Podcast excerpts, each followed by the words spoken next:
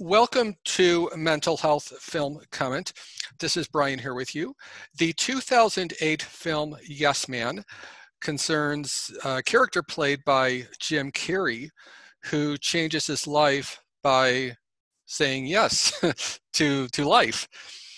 Uh, joining us today is mind body wellness coach Amanda Webster, uh, also uh, YouTube uh, channel. Um, thank you for joining us today, Amanda. Hi, thanks for having me. Okay. Um, now, um, for those who don't know, the, this podcast is a commentary track format. And the reason it's a commentary track format is to remind you that you're not alone. I know many people listening will say, What do you mean I'm not alone? Of course I'm alone. No one is here. It's just me. What I mean by that is when you have someone to go to a movie with, when you have someone to watch a movie with, movie watching is a social activity. But when you have no one to watch a movie with, when you have no one to go to the movie with, then movie watching becomes a solitary activity. And so I will be here with you, Amanda will be here with you. We will watch the movie with you. It might not be the whole movie. Uh, I'm pretty sure it will not be the whole movie, but it will be um, a part of the movie. We'll, we'll, we'll be here with you. Um, so if you did want to um, listen to the podcast as a commentary track, uh, we will be on the other side of the pause button. Now, and you know they have to say yes, Brian. When you say would they like to, I mean it'd be weird if they said no on a exactly. yeah, yes yeah, wouldn't it? Yeah, they so they they would they would have to, and um, so it so for those who are watching the the if you're at a, a part where you see the Warner Brothers studio logo and you're hearing a Journey song, you're in the right place. I feel like we need lighters. yeah, right. and it was uh, an, an interesting choice of uh, the uh, Journey song to open the movie with. But, you know that that song cost a fortune for them to be able to use it as for the licensing track. Exactly. I just think of the odds if they would have picked uh, "Don't Stop Believing." That would have been that would have been probably more expensive. Um, now, I did want to mention uh, before we start, there is um, a couple different resources just for your reference. If you're in the U.S., there's the uh, text line, uh, crisis text line, you can text HOME, H-O-M-E, to 741 741. And if you're in the UK, you can text SHOUT to 85258. Um, so, um, yeah, I, I did want to, again, welcome to, to the show today. Thank you for um, being here today. Yeah, thank you so much. I think this is going to be fun. I, I, I, think so. Now, um, if I could go um, backwards if, if I could. Um, and what I mean by that is um, you had a, a, low point in your life where you, is it, is it okay to, to ask you like, because and go backwards if that makes sense? Yeah, you can ask like, me whatever. Okay. Well, you had a, um, just a, a low point where you were a- attempting to end it. Would, would that, would that be correct? Yeah, that's accurate. What um, what brought you to that part where you didn't feel like you could go on? It was an accumulation of a lot of things. I I lost both my parents in my early 20s. At the time of this situation, I was 33, but I lost both my parents in my early 20s. I'd gone through extremely emotionally abusive relationships. I had been sexually assaulted when I was 16. I'd went through drug addiction, self harm, trying to cope. And it just got to the point where nothing was helping anymore. I never really processed the things that had happened to me. I just kind of coped through them mm-hmm. using some good coping mechanisms and some bad. I, I started listening to Linkin Park. Ironically, my mom had bought me the, the Hybrid Theory CD back mm-hmm. when I was 16, and this was just before I was sexually assaulted.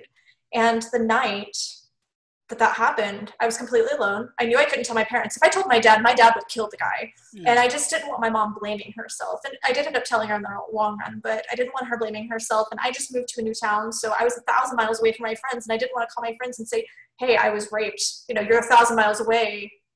I, I wouldn't want that to happen to me, you know, my yeah. friends calling me and dropping yeah. that, me not being able to be there for them. That would hmm. just make me feel so, you know, sad that I couldn't be there for them if my friends are listening, if that does happen, please, please do call me. But I just yeah. just tell me what you need. Yeah. But it, I, never really processed any of these things, and I think all of the pain just finally hit me all at once. I'd met the surviving singer of uh, Linkin Park a few months prior to this, and I, I told myself at this time, I can't self harm anymore. I can't keep doing drugs. And I went into recovery uh, at the time of meeting him. So this was the last day mm-hmm. that I did anything was the day before uh, this meet and greet situation. Mm-hmm. Yes. So that's great. That's that's awesome. Everybody would, would hear that and think, oh, cool, she went into recovery. She's not harming anymore. Mm-hmm. But that didn't deal with the underlying problems of why I was doing it in the first place. Obviously, mm-hmm. yes. anyone that's had these issues, anyone that's ever turned to a substance or that started self harming,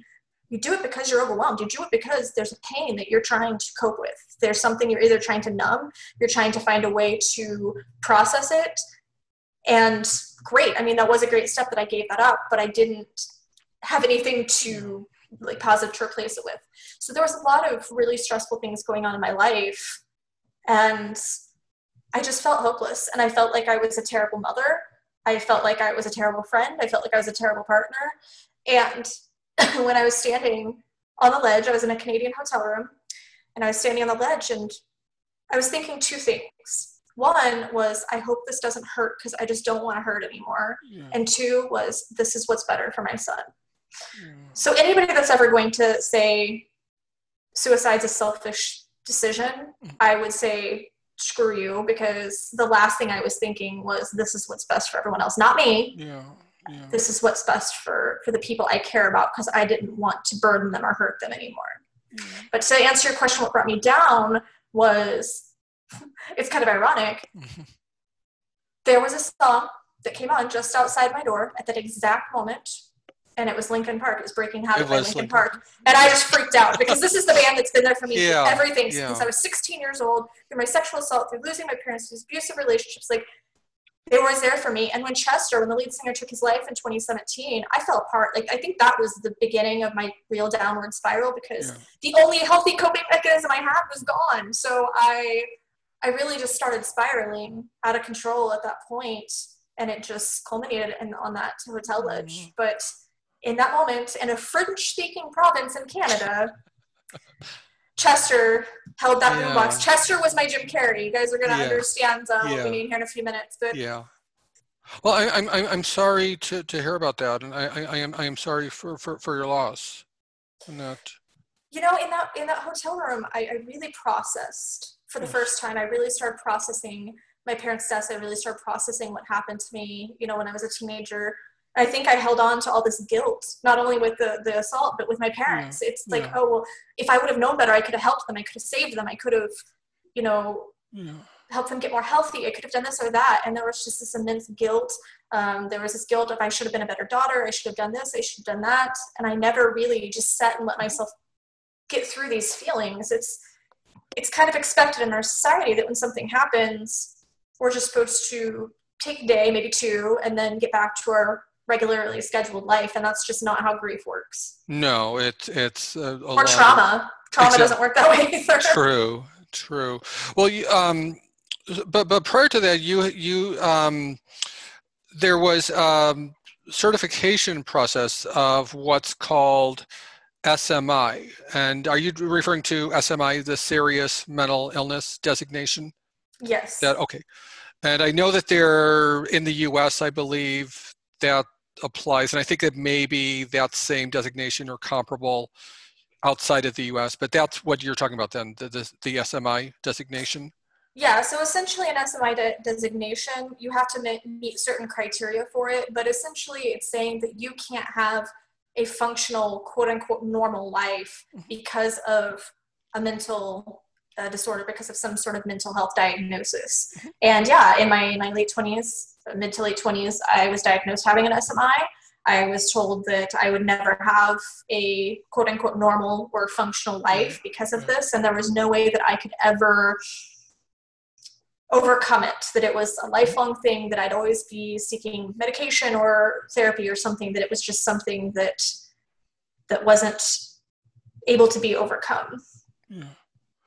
Do you think that, um, and, and, for those watching the movie, there's a scene where his friend who he hasn't seen in a long time tells him about the, this seminar that he will he will be going to, and I um, mentioned that just as um, as an aside to to you know anchor people into the movie. But I I did want to ask you. Um, when you were working through the, the diagnosis that you were you were given, how much of that was with the traditional, you know, Western medicine, so to speak, um, path of, you know, medicine and, and, and whatnot, and, and you know, specifically psychotropic meds, and, and, and that in that path.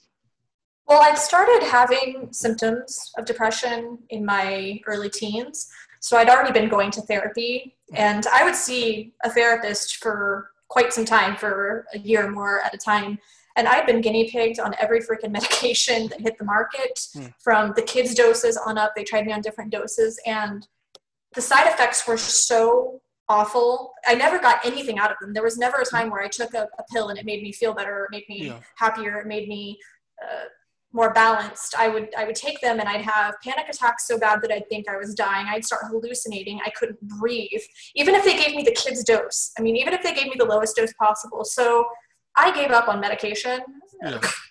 I tried it a couple more times in my in my late 20s, early 30s, but mm-hmm. I just gave up. I said I can't do this anymore. And every time yeah. I try and tell the the medical health professional this is what's happening, they'd say, Oh, well, you need to wait a couple more weeks mm-hmm. and let it settle in your body. And I'm sitting there going, Maybe you didn't hear me when I said I was laying yeah. on the ground hallucinating. Yeah. Did you miss that part? Did you hallucinate yeah. and miss that part? Because I just, I, I, couldn't do it. And I, I did I did see a therapist. I did go to therapy. I tried a life coach as well. And there were certain things, I'm not gonna lie, there were certain things mm-hmm. that I that I gained from that, certain skills, certain mindsets, certain things that I really valued that I thought were really great. But in retrospect, I almost think that it kind of held me back. I could have learned those things in different yeah. ways and yeah. not in that setting. Yeah. So I'm grateful for what I learned, but I, I just I don't think it's the route for everybody. And I think it's kind of the one that's pushed most mm-hmm. often. Mm-hmm. Yeah. Here, especially, I don't know where all of our listeners are, but especially here in the US, it's kind of like, well, if you're not taking medication, then you just don't care. Then you're just not yeah. trying. Then you're not, yeah. you know, trying to heal. And I call BS on that. Yeah, and, and that's what I wanted to ask you about is since starting the podcast, um, that, that I'm doing and reaching out to other people, what I found is a couple of things. Number one is that there tends to be a prevailing messaging, a prevailing narrative that if you don't subscribe to that narrative, that, that your story and your experience does not matter. And dovetailing that, I've noticed a much greater um, and a more authentic and open discussion about psychotropic meds. And and for speaking for myself I, I wish that a lot of that dialogue had happened sooner for myself. So so i guess what i'm asking is do you think that we're at a place where we are continuing to have those open discussions about that? Because i don't recall there being that much discussion as there is now Oh, absolutely not. When I was a teenager, it was if I went into a mental health professional, it's literally like, well, you need to take meds. You need to take meds and you need to come in here once or twice a week, and that's that. It was nothing about lifestyle, it was nothing about diet or nutrition regime. I hate the word diet. It's nothing about any of that. They don't discuss any of that. It was more, here's some meds, go away. Don't kill yourself on my watch. That's literally the narrative that I felt that I got mm-hmm. from pretty much every mental health professional ever. It was take meds, don't kill yourself on my watch that was that was how I felt. And of course, that's not a, a welcoming or, or yeah, a positive feeling to have. But when I came down off that ledge, I did go to a mental health professional. I said, "Look, this is what happened. This is where I'm at." Mm-hmm. And I want to be happy. I don't just want to be complacent. I don't just want to survive anymore. I'm tired yeah. of just trying to survive. That's why I ended up there, is because in some way I was saying no to life. I just wasn't yeah. trying. I, I thought I was trying, I thought I was doing everything, but there was just a good part of me that was kind of in denial. And I do think that we're now seeing the mind body connection. You know, everybody's talking about that. That's the buzzword of the week. Everybody's talking about that mind body connection. We're starting to see that more. We're starting to see the effects of it. Uh, even therapists now, some therapists are starting to incorporate that in with their their treatment of their patients. So I think I'm absolutely not going to say that, that medication's a bad thing. Some people really benefit from it. Some mm-hmm. people really need medication, but I, I definitely think that most cases of low to moderate depression can be treated without the use of medication. Mm-hmm. Correct, and that's something that, and you, and you did say the the keyword uh, doctor, and that is something that um, you know it's important to have those conversations with, with, with your doctor. Absolutely. Um, I know for myself, my primary care doctor got to a point where they would not prescribe anything for. I'm referring to psychotropic meds. They would not sure. prescribe anything. It got to a point where they just said enough's enough. We won't prescribe it anymore. They had said it in so many words. And the other uh, because there was a coordination of care form that had been filled out, they were very hesitant because of the other medications that it was on. So, so for me, it was more or less being tapered off through no fault of my own in a way, because they got to a point where they said, "No more, we're not going to prescribe it anymore." Um, but I, I think that was helpful for you. Do you think that was a turning point for you when they when they stopped prescribing it? Um, I, I think it was because one of the prescribers said outright, this is a narcotic, which, which it is. Many of them in ah. that class of medications are a, a narcotic. It's not name calling, it's, it's a neutral factual statement. Um, more so if you're looking for a job and the job requires a drug test, that's going to show up on a drug test. And so that and the doctor saying, oh, this is a narcotic. and then on the other hand, uh, having to worry about failing a drug test on account of something a doctor prescribed you. I've actually failed a drug test before because of yeah, psychotropic drugs. Yeah. Yeah. And so it got to a point where anytime I would have to do, um, you know, a drug test, I would have to bring in the prescription to show them, okay, here. And then it got to a point where some of the, I think the last drug test I had for a job was, I want to say about about two years ago, I want to say, under two years, I brought the prescription with it. It said, no, don't don't show us. We can't look because of HIPAA. So they said, uh, you know, uh, bring it to where you where you pick. Um, forget what the but there was some nuance where you couldn't have it at the, the testing site. You could have it at one of their labs. Some loophole as far as HIPAA where they, but yeah, that's kind of. Um, what kind of ended it for me as far as you know the consumption is if i didn't have a doctor who said nope you're not getting you're not prescribing it anymore i would probably still be on a lot of those let me just take a second to acknowledge how scary that is that people that are already vulnerable because they have this mental illness are now being prescribed narcotics narcotics yeah. like yeah. coming from someone who is a recovered cocaine addict that is terrifying. Yeah. I know what it does to my brain. I know that that's that that can be extremely damaging, especially if you're doing it over long periods of time. And I just that that definitely does not want to be your first course of action. You know, when you're when you're trying to treat mental illness, that that should not be the first course of action. De- definitely. Um, now, um, for those who are watching the movie, we're, we're at the point where he's at this this seminar where there's the seminar leader played by I believe that's Terence Stamp from. I, I, I, I, still think of him as uh, Zod from Superman.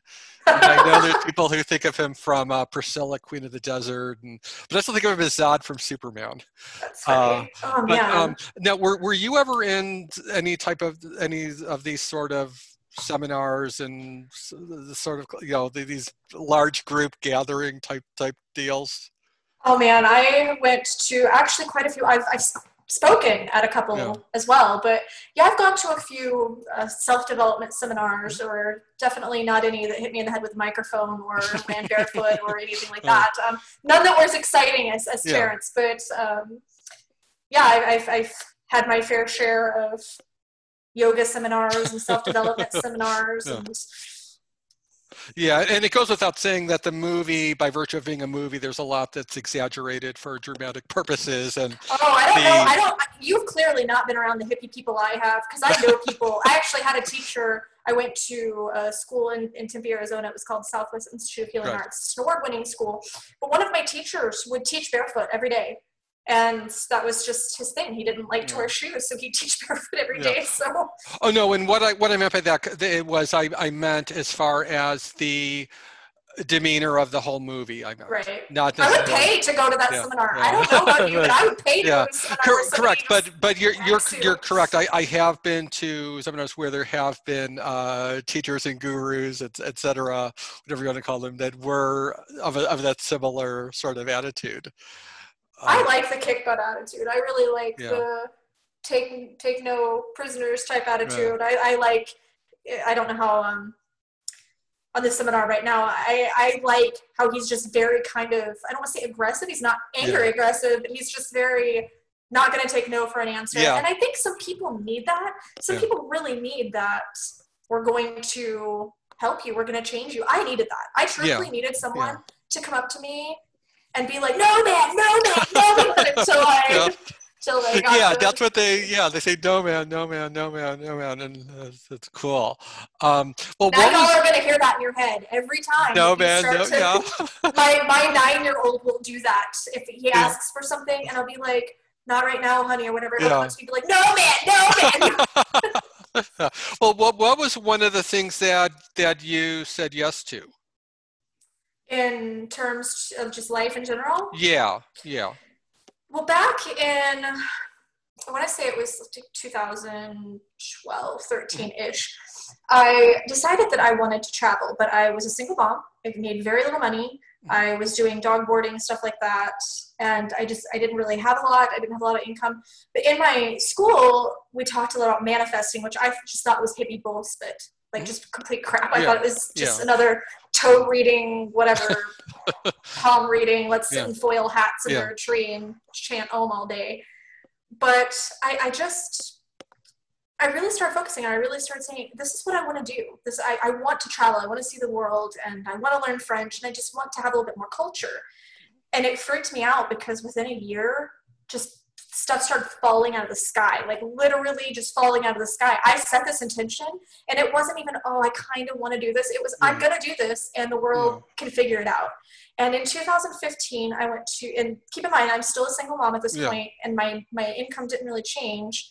But I went to London, Paris, Rome, Iceland, Mexico, 10 day trip with my kids to California, I believe, oh no, I went to New York in 2016. Mm-hmm. So I did like all this traveling. Yeah. I got to meet Joey Fatone from NSYNC, and that was one of my big people that I wanted to meet. Cool. So 2015 was kind of my yes year, yeah. where I just stopped making excuses and I said, yeah. I really want to live, and I'm gonna start just accepting that this is going to happen, and I'm going to stop making excuses, and I'm going to just kind of start doing random things and, and living life and I think that's how this movie really affected me is when I got done with it. I was like, holy crap, this is me. Like, I'm Jim Carrey. I'm Carl. I'm Carl right yeah, now. Yeah. And I realized that I, I, had all these dreams that I'd never fulfilled. And I turned 30 mm-hmm. in, in 2015, or as my dad would say, I was 21 with nine years experience. Yeah. but um, I, I, just started sitting there reflecting, going, God, I haven't done anything that I wanted to do. Like all the things that I thought I'd achieved at this point. So I started traveling, I started tracking down these celebrities that I really wanted to meet. Uh, I ended up last year. I talked off the, the last of NSYNC, so I met all five of NSYNC, mm-hmm. and. Uh, je, peux, je peux parler un peu de français maintenant. for, for all you non-French speaking people, I just yeah. said I can speak a little French now. Wow. Uh, so yeah, I really just I'm one of those. I don't dip my feet in. I will yeah. jump full, full in the deep end. Cool.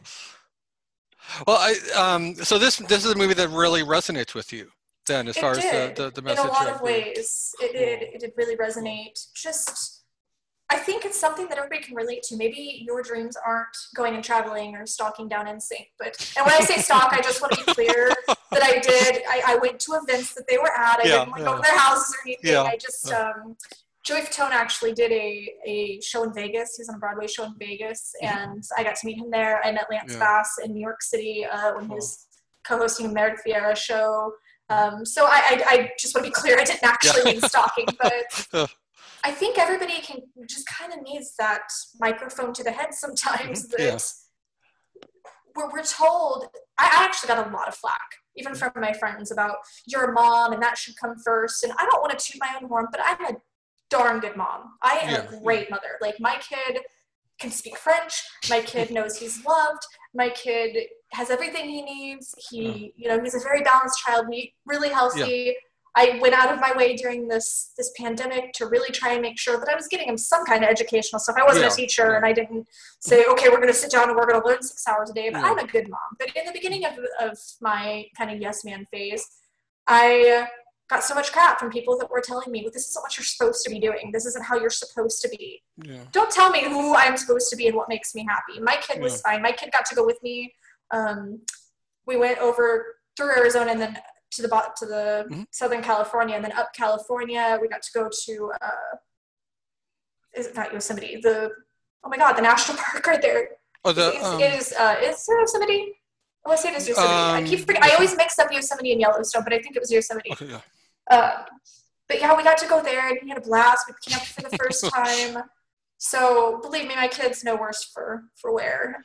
Yeah, it doesn't um because I, I don't li- I don't like it the ones you know when people want to lecture you and, and say you, you should and all that and nine times out of ten the people who they don't know I mean they don't know the whole story I mean they And the don't. awesome thing about it is, is my kid is developing that Yeah. that passion for life because that's what it is. It's a passion Yeah, for life. You can either lay there with the, fly like landing on your dead face. yeah yeah Your friend just fighting and being like, Yeah. yeah, it looks the same to me. Yeah. I mean, I, I wish I had a friend as hot as Bradley Cooper, but but you can either be that person or you can be the person out there Yeah. living your life and maybe that, that that looks like just going and exploring your town maybe that looks like taking up a new language i mean there's free language apps out the butt now that you can take up new languages and stuff there's no excuses for not for not really living a passionate fulfilling Mhm. life Well, what what would you say for those who are going through a, a rough time right now, and it might be uh, just even one new thing a day or one new thing to? What would you say to those who will say, "Oh, it's you know, it's just a task just to get out of bed, just to get." What would you say to, to those who feel like they can't even do that? Well, the first thing I want every one of those people to know is they're not alone. There's so many other people that struggle with this on a day to day basis that really struggle to find energy, to find motivation, to find drive. And I know what that's like. I've been there and it does get better. But I, I will say that it gets better when you make it better. It gets better when you really understand that can you control everything? No. Can you make your depression go away or your anxiety go away? Not right away. That's not going to mm-hmm. happen. But you can take one step in the right direction. That's all it takes. If you're thinking to yourself, okay, I want to go to the gym today, that's actually a huge task. When you break that down, you have to get out of bed, you have to get dressed, you have to drive to the gym. Like, that's huge. That's exhausting just to think about. But if you break it down and you think, okay, right now, all I'm to do is get out of bed. That's all I'm to do. I'm just to get out of bed. And then it's right now, all I'm to do is I'm to go put my gym clothes on. Then it's all I'm to do is get in the car. Mm. All I'm to do is drive there. All I'm to do is drive Mm. and sit in the parking lot for a minute. All I'm to do is go inside. And when you break it down like that, that's actually, that was huge for me in getting out of this is I just said, one more step. That's all it takes. Just one more step. Just do one step in the right Yeah. direction. one like the baby like the baby steps like Yeah. when when the baby step becomes a giant step and the giant step becomes Yeah. you know so Because yeah. when I was coming out of this, I, looking back now in the last two years, so the, the hotel room incident was October of 2018. So mm-hmm. as of next month, this will be two years. I was literally ready to end my life, guys. I was literally ready to jump from a hotel room ledge because I was miserable. I was that person. I couldn't get out of bed in the morning. I couldn't find any reason to go on despite my wonderful son, despite great friends. I just wasn't I wasn't seeing it. I wasn't there in my head. I I was done. I was hopeless. I was in hmm. pain, too much pain. And one of the things that really resonated with me was when I I, I messaged there's gonna be at least a couple 90s wrestling fans on here that are gonna kind of geek out at this. But I'm a, I'm a DDP yoga instructor, so I got Yeah. certified by Diamond Dallas Page, who's a Uh-huh. huge uh, world champion Yeah. wrestler, world champion uh, in WCW wrestling back in the day, wrestled for WWE for a while. So I texted him and I just said, I'm kind of in a dark place and I don't know what to do. And see, I grew up watching wrestling with my Yeah, dad. It was yeah. like our one bonding thing with me and my dad was was professional wrestling. And my dad passed in 05. So what Dallas said, what DDP said was exactly what my dad would have said. Mm-hmm. It was just so holy crap, this is crazy. But he said, You got yourself into this and it's on you to get yourself out of it. And Mhm. that I mean, if there was probably a time where I, if actually, if I would have heard that from anyone else, yeah. I would have punched him in the face. But let's be real, DDP could kick my butt, so I was not about yeah, to punch yeah. him in the face. Yeah, yeah. But it's not what we want to hear. Yeah. From from most people, we don't want to hear that we have we play some part in this. Mm-hmm. When it came to my depression, the depression wasn't my fault. The trauma from the sexual assault wasn't my fault the grief of losing my parents wasn't my fault, but the way I was choosing to live my life mm. was not conducive to optimal mental health. If you are mm. eating garbage all day, if you are sitting on your butt all day, if you're not finding things to be grateful for, they actually they, they found out, they did studies, that even if you can't find anything to be grateful for, the act of looking for things to be grateful for is actually enough to re- start releasing those chemicals so when you're when you're in this negative mindset all the time and you're sitting there you're scrolling instagram you're comparing yourself to everyone else which is just being a no man in a whole different yeah. way you're yeah. sitting there saying no to exactly, your life yeah. so you could say yes to everybody else's but when you're doing that you're not living for optimal mental health mm-hmm. so of course you're going to exacerbate symptoms of depression anxiety stress when you're doing these things and people I, I, I got quite a bit of hate when I released my happiness boost program because people were saying, "Well, you can't heal depression with with changing lifestyle and blah blah blah blah." And. I, there are certain mental health disorders that absolutely, mm-hmm. like I said, need medicated, need that, and it's not an easy thing. It mm-hmm. wasn't easy for me, but I realized if I didn't do something, I was going to die. Because Chester sang me off that ledge, mm-hmm. but what would it if I didn't do anything? I'd just end up on another one. Correct. And uh, correct. And, and, I'm so happy to hear you say that because one of the, uh, I'll say a concern with expressing my uh, perspective on the show as well as opening the floor to perspectives that in this case I agree with is I do have that concern at, at the back of my mind of all the negative voices saying, oh, you're, you're saying that you know, if I think happy thoughts, that I'll get better. And and I'm not saying that no. at all. You're not saying Nobody's that at all. Saying that, no, no. And so so I'm so happy to hear you say that because if if people will will you know follow the, the guidelines that, you, that you're talking about, that's not what she's stating. That's not what I'm stating. Not not in any sense of, well, I, I like to think of it this way: mm-hmm. happiness, fulfillment, all that is like a spectrum. Mm-hmm.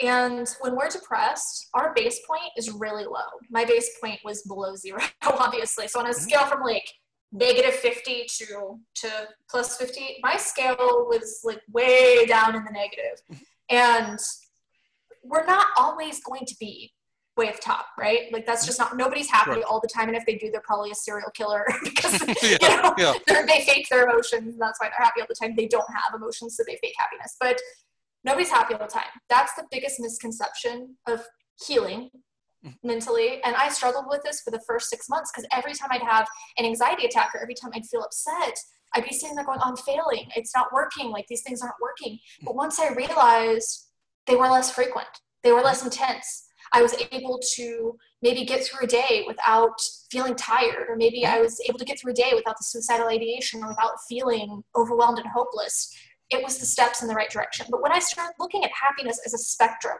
mm-hmm. and I could say, what can I do to boost it just a little bit? And that's why I called my, my course Happiness Boost. Like, what can I do to boost it just a little bit? Mm-hmm. And the, the, the course kind of lays out here are the five puzzle pieces of happiness because we, my biggest problem, why I had said, well, I tried everything and it didn't work because number one, I didn't try it consistently, and number two, I didn't try it together. Yeah. I know so many people out there are going to get this that I would be like, okay, I'm going to do, I'm going to do yoga every day for 30 minutes. And I do that for a week, maybe two, you know, but I, on the side, I'd be out eating absolute crap and I'd yeah. just be sitting there going, this isn't working, grumble, grumble, and my life is horrible and everything. So it's, I would latch on to one piece and then forget about everything else. And then that obviously didn't really make a, a noticeable effect. Yeah. So I yeah. ditched that and latched onto something else. And, and when that didn't quote unquote fix me, then you know, it was just a vicious cycle of, yeah. oh my God, well, I'm trying everything and nothing's working. Well, doing downward dog, you do downward dog till your arms fall off. It's not mm. yeah. going to heal you if that's all you're doing. It's not going to help you get higher on that happiness spectrum. But if you're if you have that regular practice, say you go out in the morning and you could just go on a nice bike ride, if you have like a gratitude practice, if you're you're eating to really serve your brain because I don't know if y'all realize this, but your brain is actually part of your body. It is. and when you're eating garbage, that's sending signals through your vagus nerve up to your brain. Because the vagus nerve goes from the, the base of the spine down into the the uh, stomach, like down into your mm-hmm. uh, digestive tract. That's what I was looking for, down in your mm-hmm. digestive tract. If you're eating food that's causing inflammation, that is going to send nerve. That's going to send signals through your vagus nerve that something's wrong and that comes out as anxiety depression inability to deal with stress et cetera et cetera so there, there's very much something to be said about the way the lifestyle we lead if we're really wanting to get as high as possible on that happiness spectrum yeah. do you think there has been a uh, a rush in the the traditional conventional mainstream mental health uh, approach, do you think there has been a rush to, uh, you know, shoo away any feeling of pain and discomfort and not really process those and work through that, but just, you know, push, push those away as soon as possible? Oh my God, that's like you literally just hit the okay. nail on the head. And I think so many people that struggle with mental uh, mental disorders and mm-hmm. stuff can really relate to that because when my let's just for example when my mom died just to be clear this was my rock my mom was my everything she's my best friend i had just moved to california i moved to sacramento california with her uh, we had lived in ohio for a few years so I, I, grew up in missouri then we moved to arizona for four years then we moved to ohio for a couple years then her and i decided to move to sacramento and she passed away a few months after us moving there yeah. so just to paint the picture i am totally alone in a new town everything in my world just fell apart because the person that meant everything to me died. This is two years after I lost my dad. I have absolutely nobody. I have no money to my name. And I went to see a mental health professional because I'm sitting there going, oh, what the hell did you do?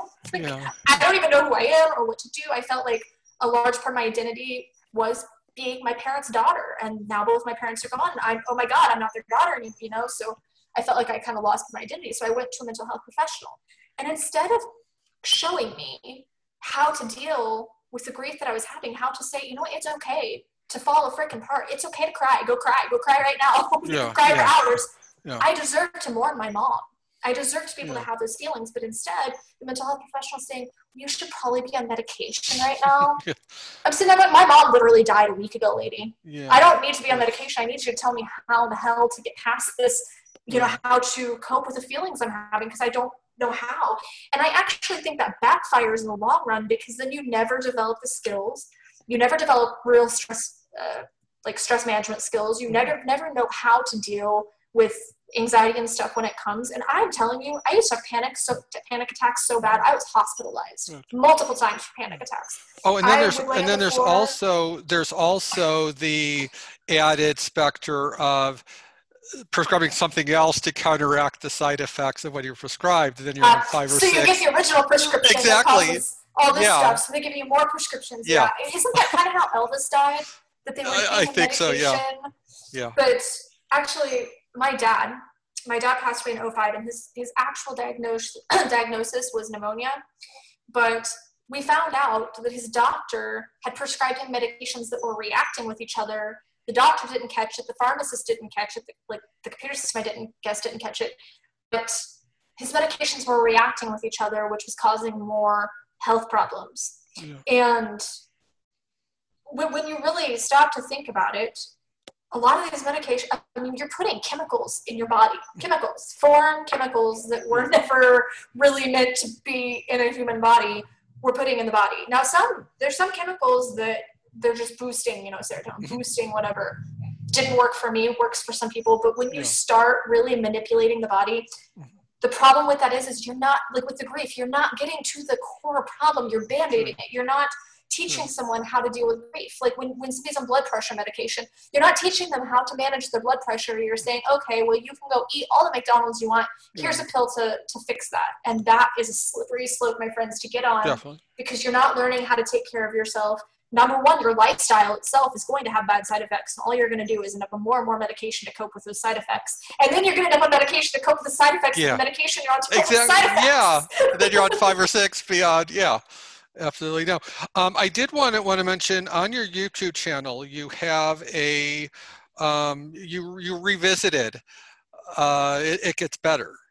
And I was wondering if you, if you could just speak to that um, briefly.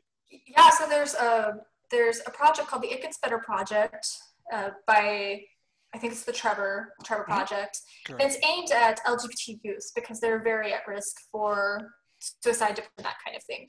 And I myself am bisexual, and I know having grew up in two conservative small towns yeah. how hard that can be. Fortunately, I had two parents that love me very much, but I know that's not everybody's story. And I know what it's like to hit rock bottom. I absolutely do.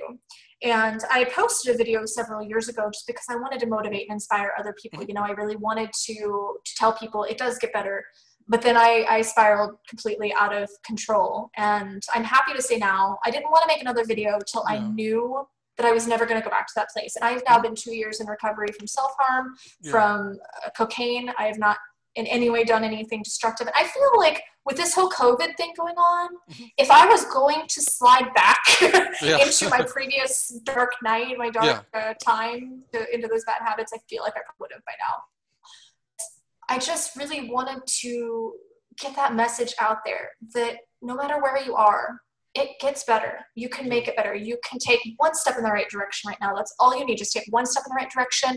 There's so many people that care about you and that will talk to you. I know how alone I felt when I was in that, even though I had friends and stuff. Yeah. And I ended up joining some different groups on Facebook and stuff, just Linkin Park fans, you know, other fans that were really upset by Chester's death. Because, interesting enough, talking about crappy uh, mental health professionals, when I when Chester passed away, and I started having symptoms of grief yeah. because this person was a big part of my life, and we we always pretend that you know celebrities are these untouchable figures that we shouldn't have any connection with them that you know that it's just there's nothing there. There's actually something called disenfranchised grief, which is grief that's not uh, accepted by society. And that's what I ended up feeling for Chester because another big word parasocial relationships are the relationship we have with um, people we don't know, like a celebrity. Like if we really admire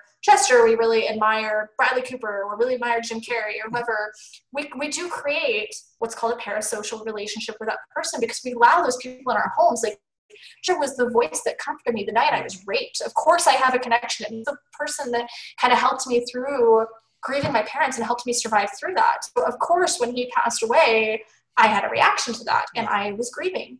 But when I told my, my mental health professional, I told my, I told her that, look, I'm having these, these feelings and I don't know what to do because I want to do it in a healthy way. I don't want to spiral out of control.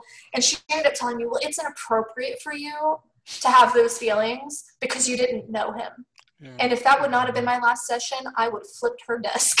Yeah, I just sat there perfectly quietly for the rest of the session, and I just gave one word answers to everything she had to say. But my knuckles were turning white from gra- gripping my chair because I didn't want to. I didn't want to react. I wanted to be able to respond to her, and I sent her a very well thought out email. Yeah. A few days later, once I calmed down, and she actually apologized to me. I, I, I I explained to her you're going to do harm. I wasn't in a really, really bad place when I came to you in my mind that day. But if you told that to someone who's really struggling, and a lot of people did struggle with Chester's death because yeah. he was, for a lot of people, was a voice of hope. And, and you know, when he took his life, it kind of confused people. It confused me because you're the one that, that was giving me hope not to do this. And now you yeah. lost your battle. So it was very confusing. And I just told her, I said, you know, you're if you said that to the wrong person, they're going to go kill themselves. Hmm. I, I want you to know what the repercussions of your words could do. A lot of people, and I, I linked her to some of their different videos and said, look at these people. These people are grieving. These people are hurting.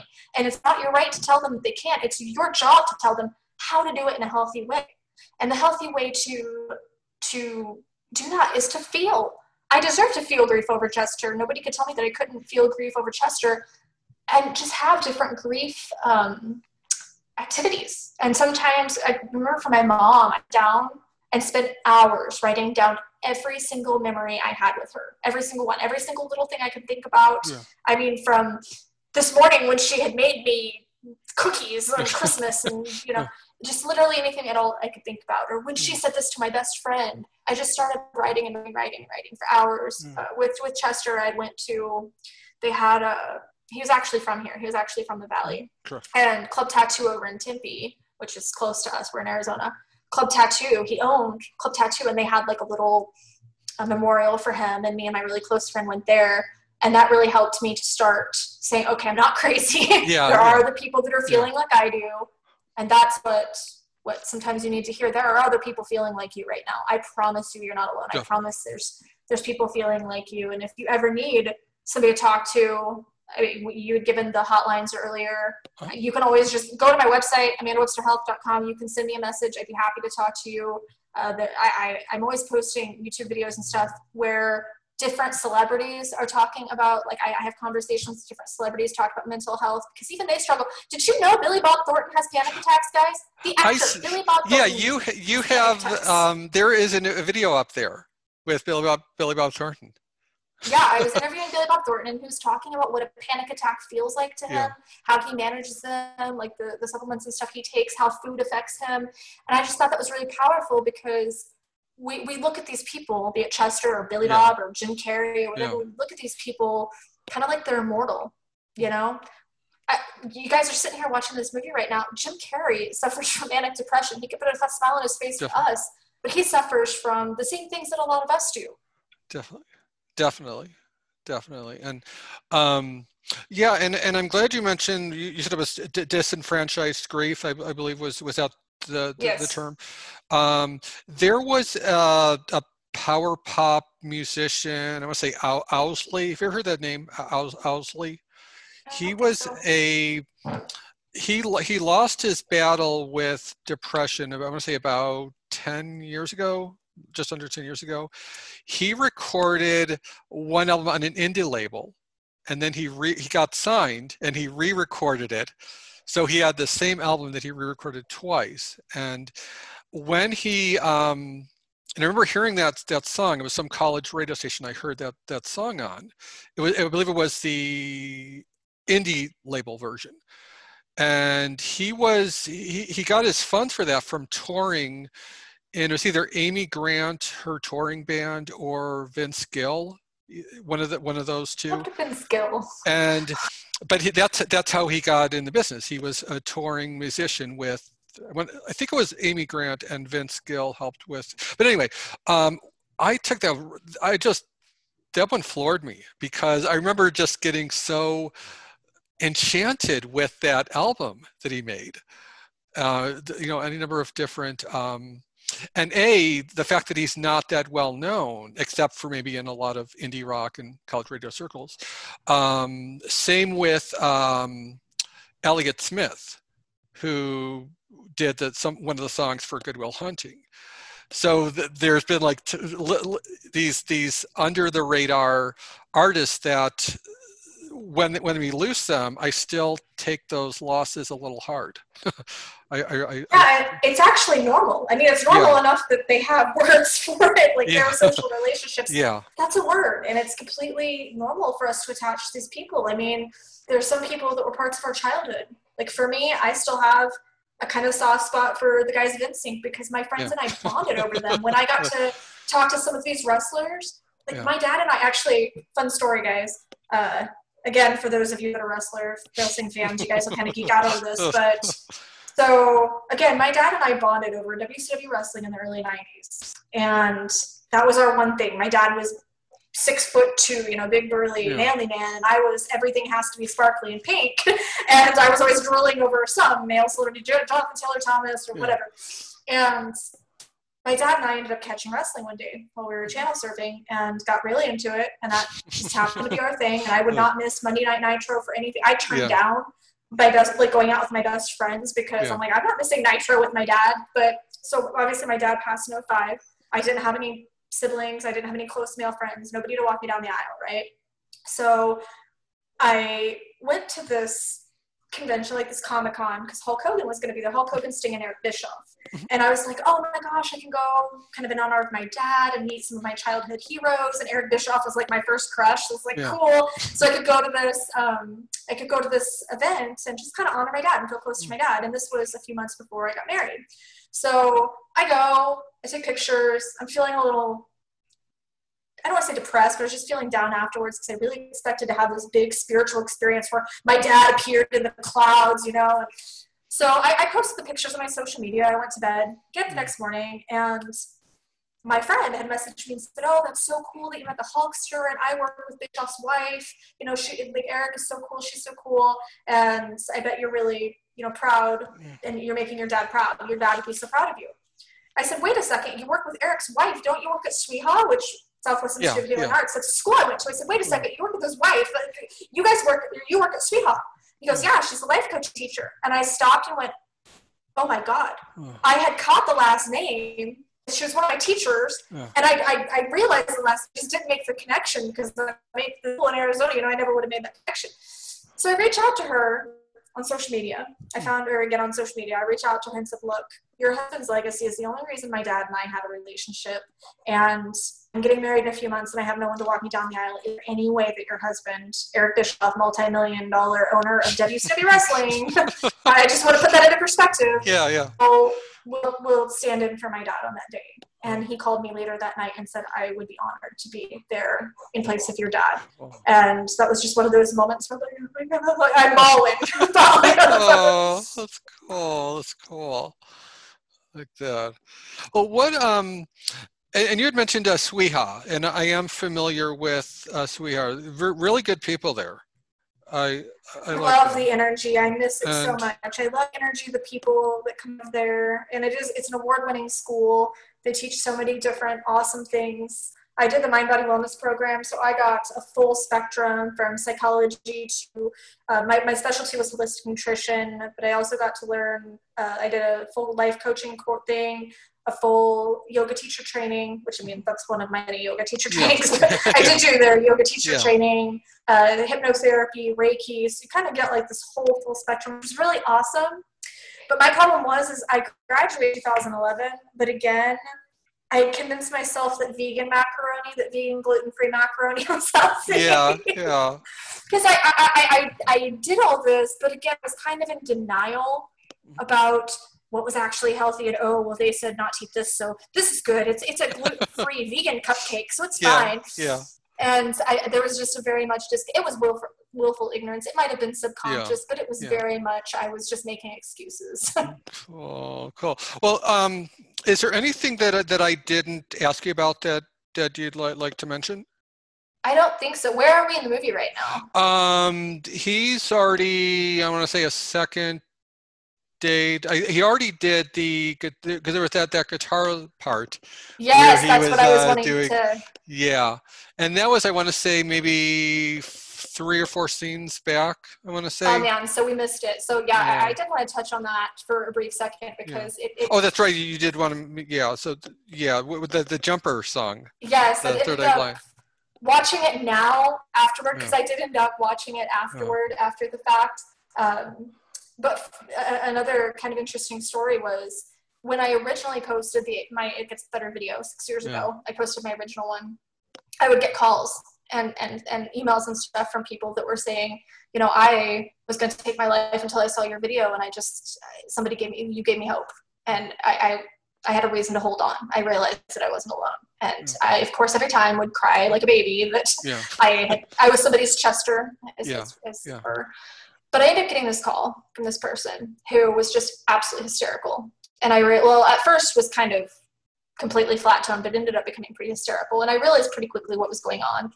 And this person had a gun and was ready to be done. And they said they just wanted somebody to hear them. They just wanted to be able to say goodbye to someone because nobody like they felt like nobody cared about them.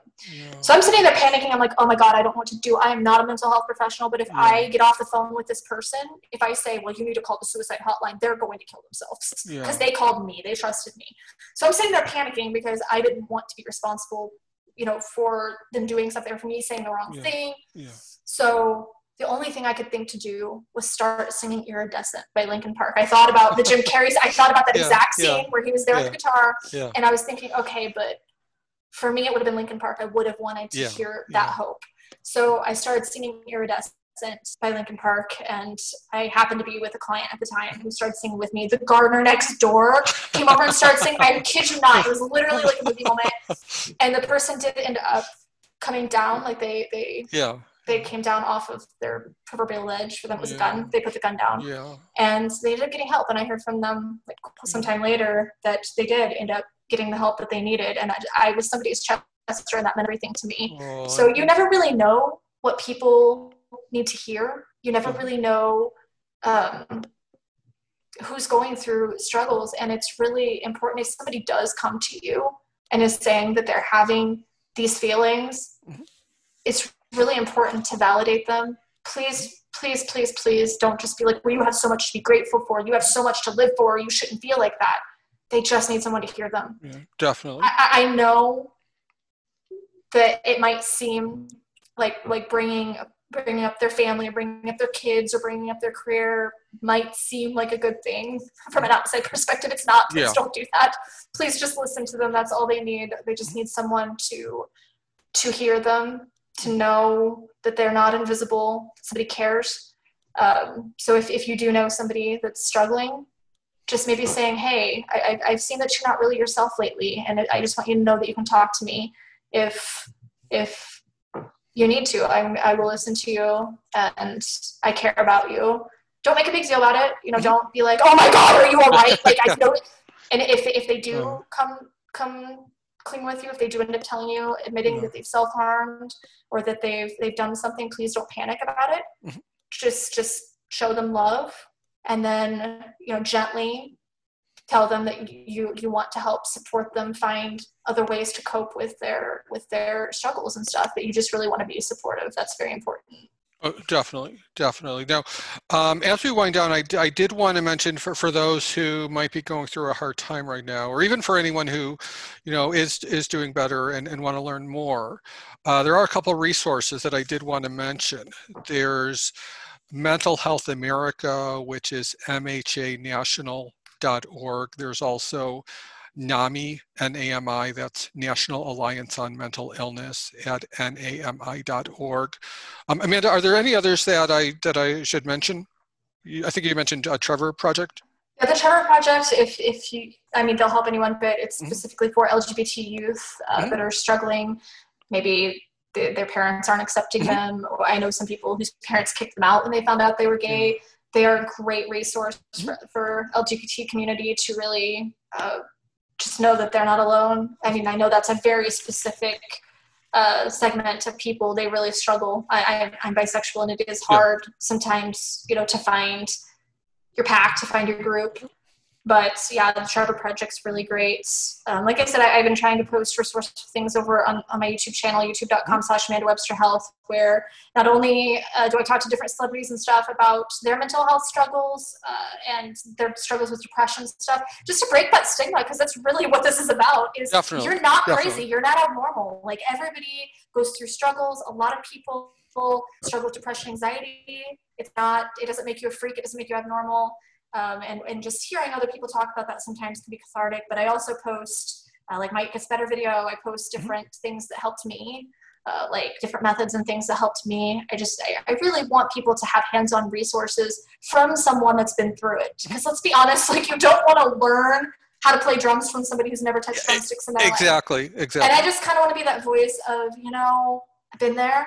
I hear you. I get it. I, I, I empathize with what you're going through. Mhm. Let's see how we can help you, you know, get better. And if you go to my website, amandawebsterhealth.com, you can also download a free workbook that's called How to Improve Your Focus and Boost Your Happiness. Oh. And that just kind of helps people get that first step on their happiness spectrum. If you don't know where to start, if you're at that point where you're just laying in bed and you don't know how to get out, how to move on, how to, you know, really take that first step, this is a Mhm. really awesome first step because it's going to help start eliminating those distractions. And I know that that was really crucial for my healing because what did I do? I sat and scrolled Instagram all day. And what did that do? It made me more freaking depressed. Yeah, exactly, So- exactly. Yeah.